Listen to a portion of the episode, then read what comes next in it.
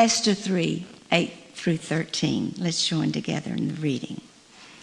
Then Haman said to King Xerxes, There is a certain people dispersed and scattered among the peoples in all the provinces of your kingdom whose customs are different from those of all other people and who do not obey the king's laws. It is not in the king's best interest to tolerate them. If it pleases the king, let a decree be issued to destroy them, and I will put 10,000 talents, talents of silver into the royal treasury for the men who carry out this business. So the king took his signet ring from his finger, and he gave it to Haman, son of Hammedatha, and Agagite, the enemy of the Jews. Keep the money, the king said to Haman, and do with the people as you please. Then on the thirteenth day of the first month, the royal secretaries were summoned. They wrote out in the script of each province and in the language of each people all Haman's orders to the king's satraps, the governors of the various provinces, and the nobles of the various peoples. These were written in the name of King Xerxes himself and sealed with his own ring.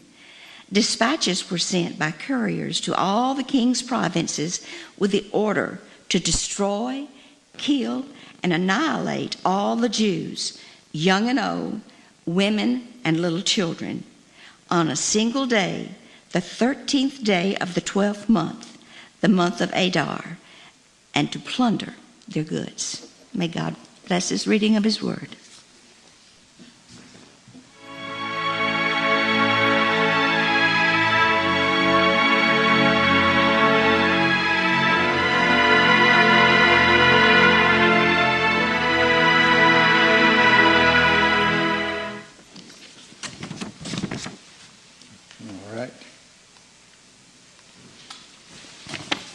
So we always have a few people who watch our messages online uh, through Facebook Live, and this is what this little contraption here on the front pew is about. If you wonder about that from week to week, if you've been wondering, secret is now revealed.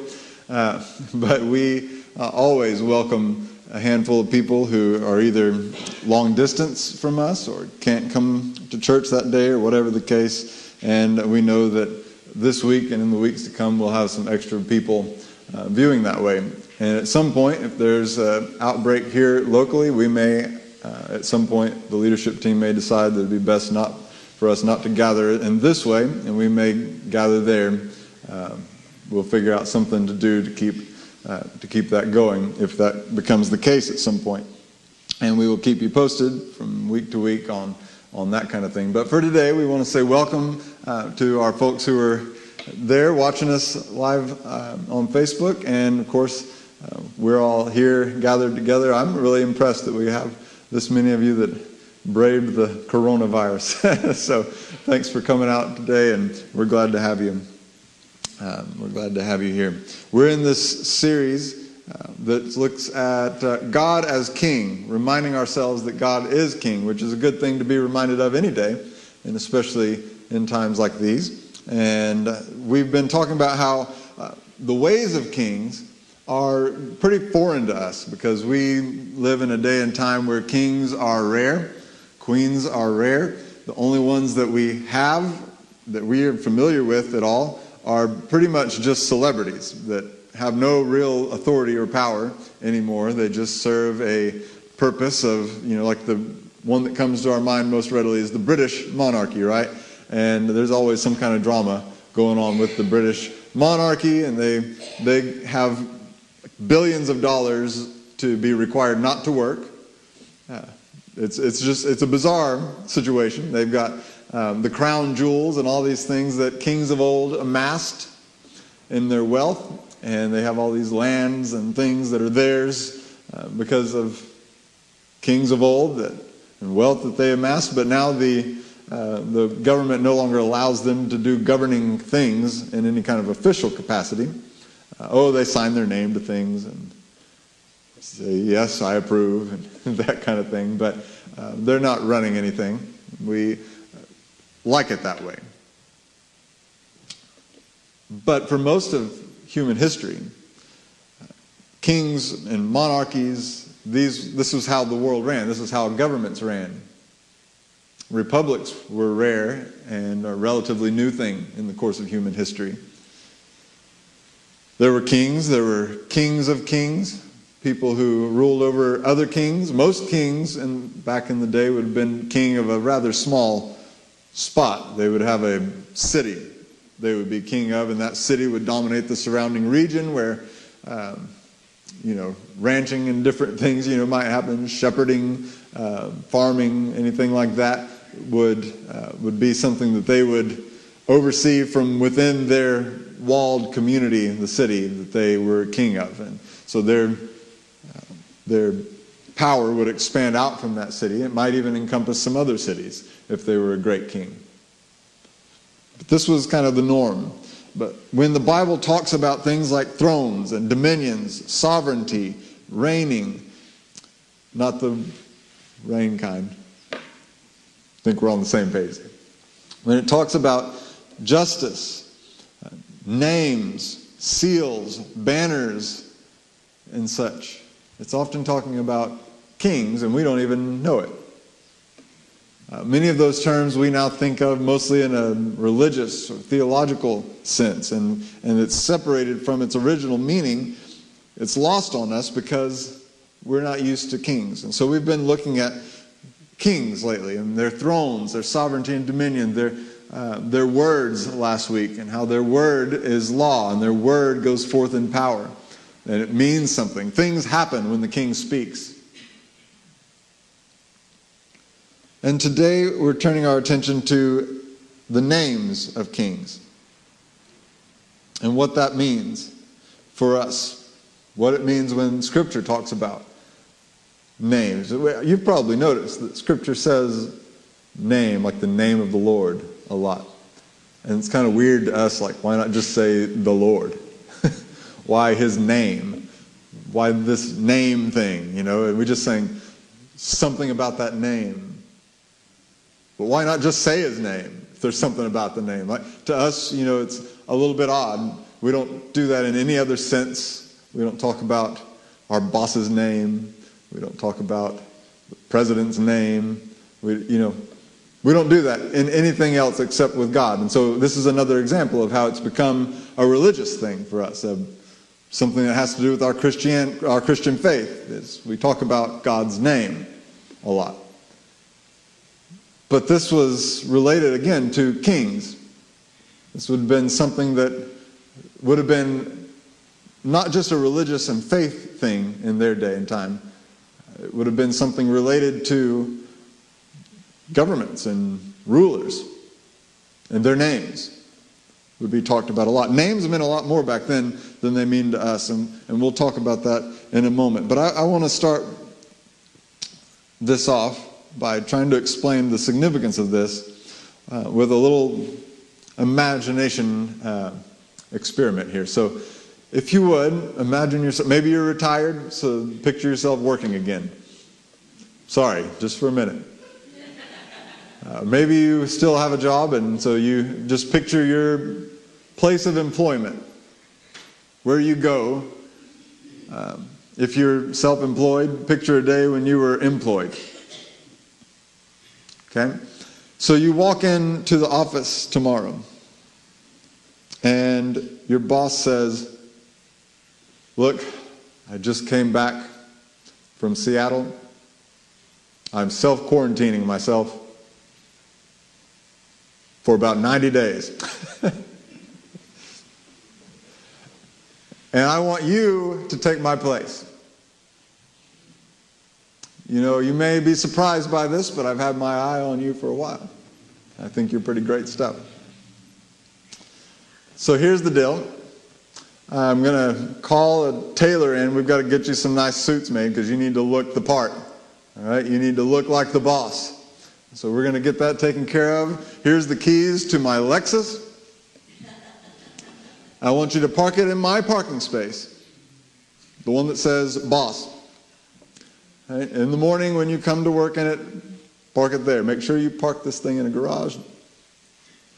Don't be messing around with hail and things like that. All right? And getting it dirtied up with pollen. You take care of it. You drive it, you park it in my parking spot, you get out with your brand new suit on in the morning, and you walk here. Here's the keys to my office. I want you to come sit down in my chair, and here's the passwords to my computer and all my files. I want you to walk in here tomorrow and do what you think I would want done. Now, if that happened to you, and you walked in the next day, can you just imagine how different it would feel to park in that parking space, in that car, to step out in those clothes and walk into the same building that you walk into every day? Only this time you pass your office and go to that corner office with the view. You sit down in that nice chair that you wonder why you can't get one in your office.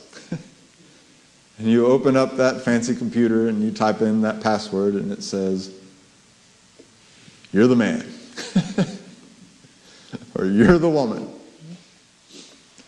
How different it would feel as you watch your colleagues, sorry, your employees, looking at you, how differently they would view you. You're the same person you were yesterday when you came to work. Something's changed.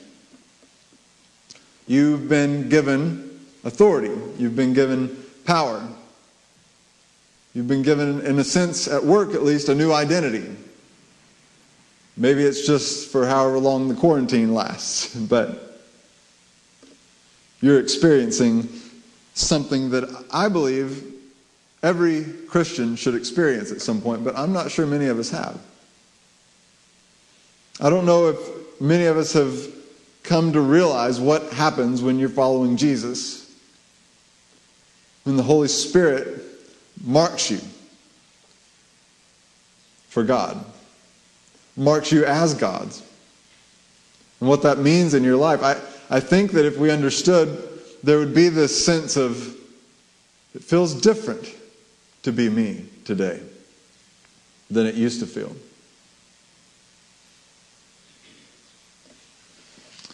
We're going to talk about kings and their names, and surprisingly, a king's name has a lot to do with people that aren't the king. has a lot to do with the people who serve the king and with the subjects of the king and the citizens of the kingdom. So let's talk about it for a minute. What about a king's name? So, again, we don't, in our culture, names are given mostly based on how they sound. Now, occasionally, you might be given a name because of a relative, or you might be one of the few, the proud, who, whose uh, dads could not have a son, and so when the last daughter came around, they just tagged a A on the end of their name, and that's how you became Neela. My uh, grandparents used to joke that they almost named one of their daughters Alvina Raylene after Alvin Ray. but you've probably heard some names almost that funny.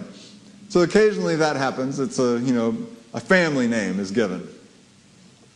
But mostly it's like, well, what name do we like? And it gets stranger all the time. You know, you'll meet all kinds of people with all sorts of names.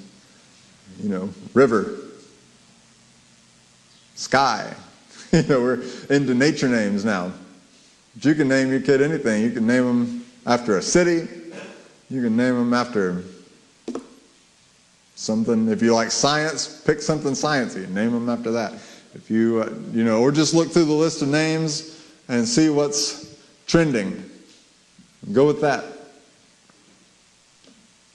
People in ancient times named people, yes, there were family names were important, but also they names carried meaning. Now, we have these nifty little cards you can find in gift shops and things that tell you what your name means. And most of us are surprised when we see it. Oh, yeah, I forgot my name means that. That's pretty neat. Or, that's what my name means? I'm one of the lucky ones that uh, mine is pretty regal. I'm, I'm a champion. You know, I'm, I'm bold and powerful champion. I'm, I'm pretty impressive. But uh, some of you, you know, may just be like a field of heather, you know. you just don't know what you're going to get. Because probably your mom and dad didn't know what your name meant, didn't care. They liked how it sounded. Used to names mattered. They, what they meant was something spoken over you as a child. Even in Native American cultures, you'll hear about they would choose a name after that child came to a certain age where they kind of got to know this child, and then they'd be given a, a new name that represented their identity moving forward as an adult. These kinds of practices have been practiced for a long time. You'll notice that uh, also it's, it's, there's particularities when it comes to naming sons of kings and daughters of kings, even in Great Britain, still to this day. There's just most of us wouldn't qualify based on our names, right? Sorry, but there's not ever going to be a King Neil. Butch, there's probably never going to be a King Butch. We're just out of luck. it's just how it goes. But I mean, you know, if you were an Edward or a William, you could have a shot. So there's, there's particularities in particular about the names of monarchs. And a king's name was important because there were things you could do with it that you couldn't do with a regular person's name. So back in the day, you could swear an oath by the name of the king. You could fear the name of a king. You could honor the name of a king. You could revere the name of a king. In some cases, with the especially uh, proud of themselves ones, you could worship the name of a king. You could call on the name of a king in your time of need and your time of distress. Even the Apostle Paul did this with Caesar, if you remember, when he was on trial. And he called on the name of Caesar so they had to send him to Rome. It was sort of an appeal. So you could call on the name of a king. But you could also be called by a king's name. You could be uh, someone who takes action in the name of a king. You could be someone who sacrifices for the name of a king. That's what soldiers would do. They served in the name of a king. They gave their lives in the name of a king. It's what all the servants of the palace did they served in the name of the king. All the uh, tax collectors were serving in the name of the king. You get the idea. But this also means you could misuse or abuse the name of a king. You could pretend to be working for the king. You could be uh, a true servant of the king who just doesn't do things that the king would want done in his name. But you do them in his name anyway. This would have been fairly common practice. If you were a high ranking official with the king's authority, he might even give you his signet ring by which you can seal documents. Are you um, familiar with seals? My uh, wife has stuff to do this, and she, you know, it's a crafty thing now. Uh, but, you know, you melt the wax, you pour it onto an envelope or something, and then you press down the mark onto it, and then when it dries, you, or, you know, cools off and hardens, then you have this nice little symbol. And so now it's a crafting thing. You can get different marks and seals for different things, and it's fun. Isn't that neat? But back then, it served more of a purpose. It, it marked whose it was, who, whose authority this was written in, whose, uh, you know, and, and, it protected it as well, especially if it was someone important or powerful. Uh, you didn't just break that seal unless you were the one qualified to break that seal.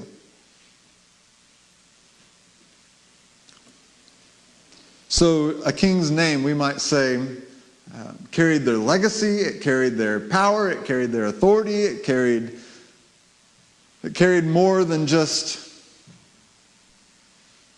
a name.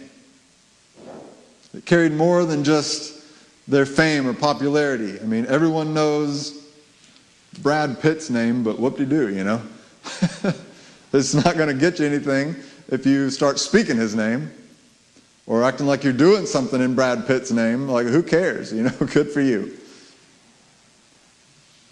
So nowadays, you know, a name might be famous, but it's rare that a person's name will get you anything. I mean, even a president, it's really the, the government of the United States of America that would have the authority and the power, not the guy sitting in the chair. Because sure enough, in a few years, whether due to term limits or elections, he's not going to be the guy anymore. And then his name will hold zero power. you know, once again, he'll be like Brad Pitt. so, a king's name. This is why names were thrown around a lot with God, right? God's name. Because God was seen as a king, as the king the king over all kings, the king over all creation, the one whose throne sits in the heavens and whose sovereignty rules over all because his dominion knows no bounds. This king, his name was mightier than any king's name. And you could do with his name what you could do with any king's name, knowing that there was greater authority and greater power, greater fame, greater legacy attached to it. You could call on the name of the Lord. You could serve in the name of the Lord. You could go in the name of the Lord. You could come in the name of the Lord. It meant the same sort of things as it meant to do those things for an earthly king. In our story, we see an example of this, this account from the book of Esther. It was a troubled time because this man, Haman, uh, was an enemy of God's people. And he was particularly angry with this Jewish guy named Mordecai. And turns out Haman picked a bad guy to get mad at because Mordecai's niece, who he raised like a daughter, happened to be the queen. If Haman had known this, maybe he would have thought a little harder about his actions because it didn't turn out well for him. But he comes and he tells the king look, there's this people that are undermining your authority. They're not following your laws. They try to separate themselves from the community instead of assimilating into our nation, and you ought to have them destroyed. And so the king took his signet ring from his finger and gave it to Haman and told him, keep, keep he said keep the money because Haman offered him 10,000 bucks or whatever, you know, I don't know how much it was in armed dollars, but a large sum of money to do this. And the king said, Don't worry about the money, just take my ring, do with these people as you please. He trusted Haman, trusted Haman enough to give him his ring, which is the same as saying, Whatever you do, it's as though I'm doing it. Whatever command and decree you send out, it's as though it's going out in my name. It's my authority, my power will back it. And so Haman sits down and decrees something in the king's name. And these were written in the name of King Xerxes himself and sealed with his own ring. So the wax was poured, the signet ring was pressed into it. They had scribes that this was their job was to sit and listen to the king's decrees, write them all down and send them out to all the provinces and all the governors and all the people who needed to know it and so they could enforce it. So this is what would happen. They would write it down, seal all the envelopes. They'd send it out with messengers. The messengers were not qualified to open the seal or break the seal. This seal was protected. It protected the document. And they carried in their messenger bags the authority and power of the king. In his name, it went forth. Because of this seal that represented his name attached to this document. They didn't sign their names, they sealed it. It was the seal was like their name. It was like their signature. It authenticated it. It protected it. when it had the king's seal on it, it was something that had his authority and his power backing it. Now, as the story unfolds, if you're familiar with the story, uh, Mordecai finds out about this, this decree that says basically on this set day coming up, uh, the Jews are not allowed to defend themselves, and the people are allowed to go and slaughter them, man, woman, and child, and plunder all their stuff. It's a pretty raw deal. If you're Jewish, and how many times has that happened to the Jewish people through the years? Julie and I just finished a, a book on a World War II book. That just every time you read it, it's shocking. So this decree goes out. Mordecai finds out about it. He goes to Esther and says, Maybe you've been placed in the palace by God for just such a time as this. I need you to go to the king. And she says, Well, the king's not exactly interested in me right now. I don't see much of him. Now, see, if you don't know the background there, uh, Esther had become queen in sort of an ancient equivalent of the show The Bachelor. If you're familiar with that at all, uh, she's the one that ended up with the rose at the end. Um, and I mean, seriously, they brought in women, and the king picked one to be his wife. And so Esther was picked, and so she was the new thing for a while. But, you know, when you've got a harem full of options, at some point, uh, you know, the, the new wears off. And apparently the new had worn off for Esther. And so she feared going to the king without being summoned because it could mean her life. Again, kings held a kind of power that we're not used to thinking about kings holding. But just as we said last week, their word held power. Their word could take life and give life. And so when she approached the king's throne on behalf of her people, she did so at his mercy, trusting God to protect her life and defend his people. Well, as the story unfolds, she confronts Haman in front of the king with the truth about what he was trying to do to her people and reveals that she is one of those people. And the king is mad. He feels like Haman has misled him and betrayed his trust. So he tries to make it right. he takes Haman's estate and gives it to Esther, who gives it to Mordecai. he, uh, he goes ahead and gives Mordecai uh, his signet ring. So he takes what he had given to Haman, and again, he takes off his signet ring and presents it to Mordecai. So Mordecai, all of a sudden, now is standing with the king's power. This wasn't good enough for Esther, so she said, King, allow another decree to be issued that cancels out the other decree. See, they couldn't just cancel the old decree because, like we said last week, when the king's word goes out, that's it. God doesn't take his word back. That's why Jesus had to die on a cross. His word was law and it was good and it was true and it was right. He can't say, oh no, I was wrong about that. That's not actually what was good and true and right. And that's why uh, the penalty had to be paid. And this is how things used to work in government as well. You didn't just sign a law out. You didn't have a Supreme Court that could just say, nope, that's not constitutional. We're taking that law off the books. But what you could do was write a law that countered the other law.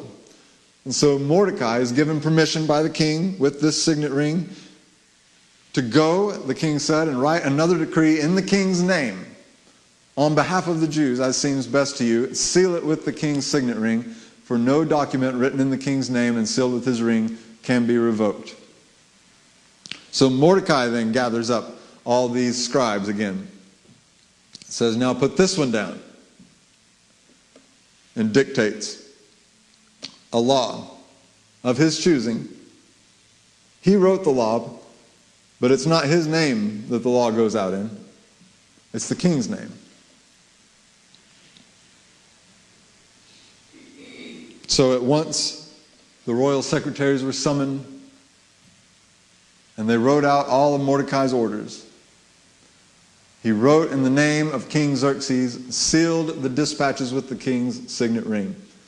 And those dispatches went out and gave the Jews the right to assemble and defend themselves by any means necessary. And they ended up winning the day when that day rolled around. That's this famous story of Queen Esther. And it illustrates for us the power of a king's name and this idea of being marked with a seal, which is important because when we come to the New Testament and Jesus and the Jesus people, which we call ourselves, the way we identify ourselves, then we know that as we read the New Testament, we see Jesus' name talked about a lot. We find in the New Testament that people are saved when they call on His name. We find that people are washed, are sanctified, are justified in His name. We find that people are healed in His name. We find that the message and testimony and teachings of the apostles are taught and given in His name. Church leaders were given authority to judge and execute authority over the church in His name. There's this bizarre passage that we often have trouble with it, where it talks about binding and loosing. And what you bind on earth will bind in heaven, and what you loose on earth you'll loose in heaven. And we're like, what in the world does all that mean? But it essentially was in that context of disputes and problems within the church. And it's essentially saying, You have authority in my name. I'm giving you the signet ring. What you do is in my name. The authority you need to take to settle disputes and, uh, uh, you know, if, if someone's causing trouble or they're out of line, if you need to deal with it, if you need to cast someone out of the church because they're living in opposition to my way, then do it, and you have my authority to do it. So this is done in the name of the Lord. Enemies were opposed, uh, enemies opposed his name. We know that Christians were willing to sacrifice and even die for his name.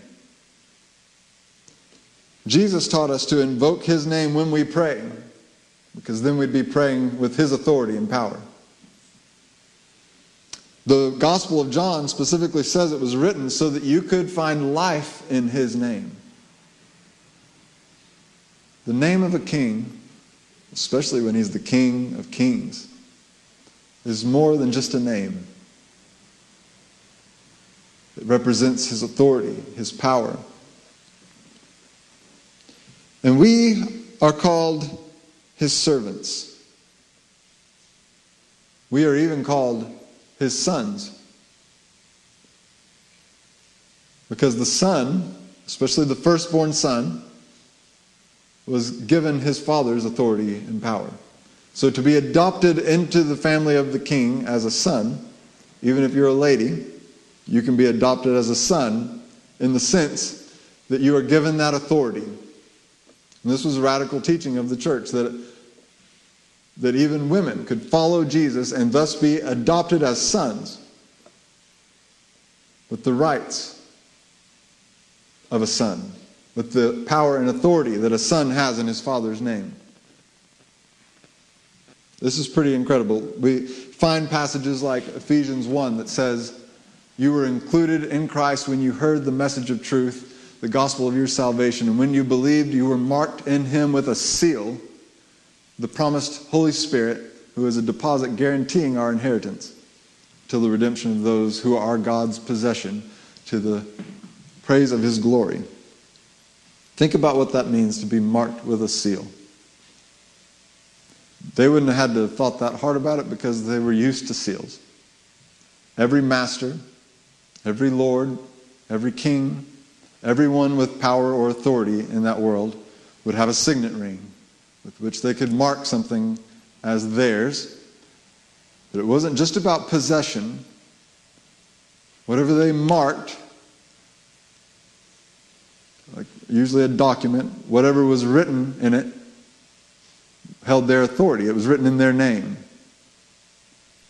Whatever God has written in you, His message, His gospel, His truth, His law written on your heart, you bear his authority. and it's written in His power. And you are marked, set aside, set apart, protected by that seal.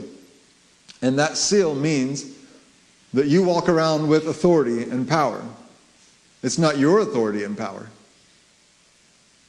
It's not yours to do with as you wish.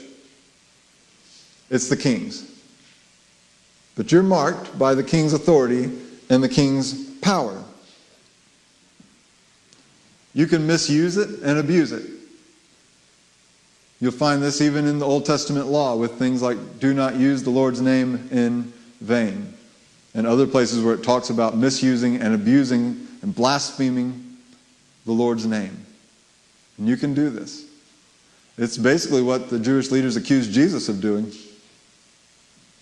of misusing God's name by saying that he was God's servant and doing the things he was doing and saying the things he was saying. And they believed that he was not, that he was a liar, that he was misusing God's name. Because the resurrection proved them wrong. But this can be done by Christians too. Christians can say, I'm a Christian, and then go and do things that aren't what the king would want done. And in so doing, they are misusing the name of the king. They say that they bear this mark that they're marked in him with a seal, but then they go and live as if they're not. They misuse the name of the king. And we're warned against doing this. Not that we're going to be perfect in every sense, but we are to pursue perfection. We are to pursue Jesus. And by being with Jesus, we are to become like Jesus so that we begin to do the things that Jesus would do if he were us, the things that he wants us to do, so that we're doing things in his name, in his authority, in his power, in his way. So, what do we do with this? As we wrap this up, what does it mean to do things in the name of the Lord? Well, the first thing it means is to figure out and ask yourself and ask the Lord and ask Scripture what would the Lord want done? What would the Lord want done? Because that's what it means to do something in the name of a king. Is to operate and to conduct business as they'd want done. Just like our story at the beginning, our little imagination project. When you sit down at that boss's desk tomorrow and unlock his keyboard, you know, password on his computer and start sending out memos and orders of here's what we need to do and wipe everything down with Lysol tomorrow and, you know, or 10 minutes ago, get it done, people. Okay, when you start sending out those orders, you're not sending out the orders that you want done. You know, bring me some lemonade. That would not be operating in the name of the boss, right? Uh, so you think about what would the boss want done, and then you do those things. That's what we're called to do. The second thing you do is that you go about it in His authority and power, not trying to do it in your own authority and power. You won't get very far in your own authority and power. So let me give you some examples. We pray in Jesus' name. He taught us to. We pray in Jesus' name. So when we pray in Jesus' name, we first have to say, What does the Lord want done? What does He want done? Does He want me to have a happy day? Or does he want me to bless someone, even if it means I have to sacrifice something? What does the Lord want done? What should I be praying about? Should I only be praying about, uh, you know, getting an A on this test? Or should I be thinking about what the Lord wants done? I'm not saying that the Lord doesn't want you to make an A on that test. I'm just saying sometimes we get so wrapped up in us and in our life and in what we're dealing with and what we're going through that we forget to stop and think, what does the Lord want done in my life? What does the Lord want done in the lives of those around me? What does the Lord want done in this world?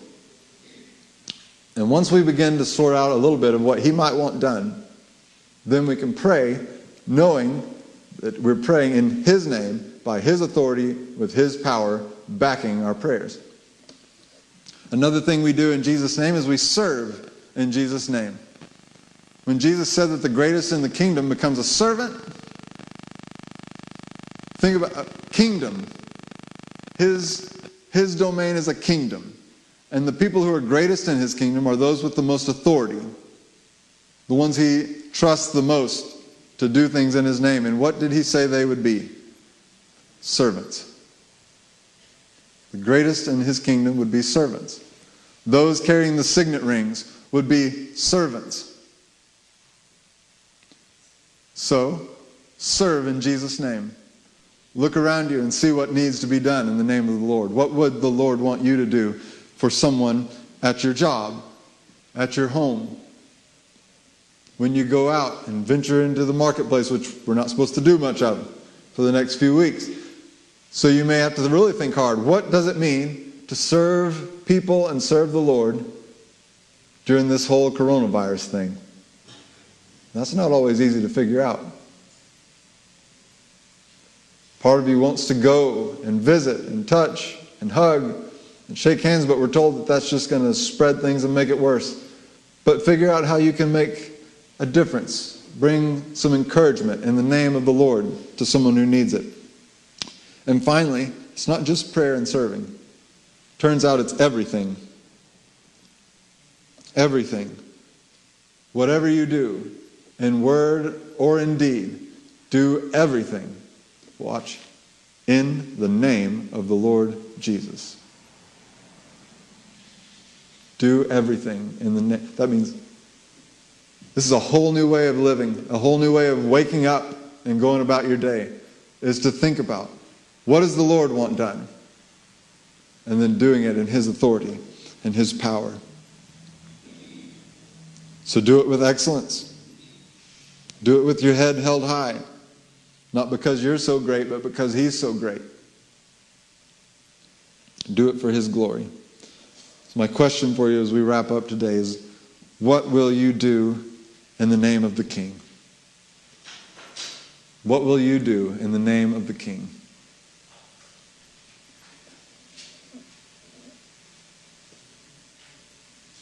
Will you misuse his name? Or will you ask, what would the Lord want done? And go forth with confidence doing it, trusting that it is his authority and his power that backs what you do. Just as King Xerxes handed his signet ring to Mordecai, just as Jesus handled his disciples, his authority and his name, so we are handed the name of Jesus. The name to which all authority in heaven and on earth has been given to him. What will you do in his name?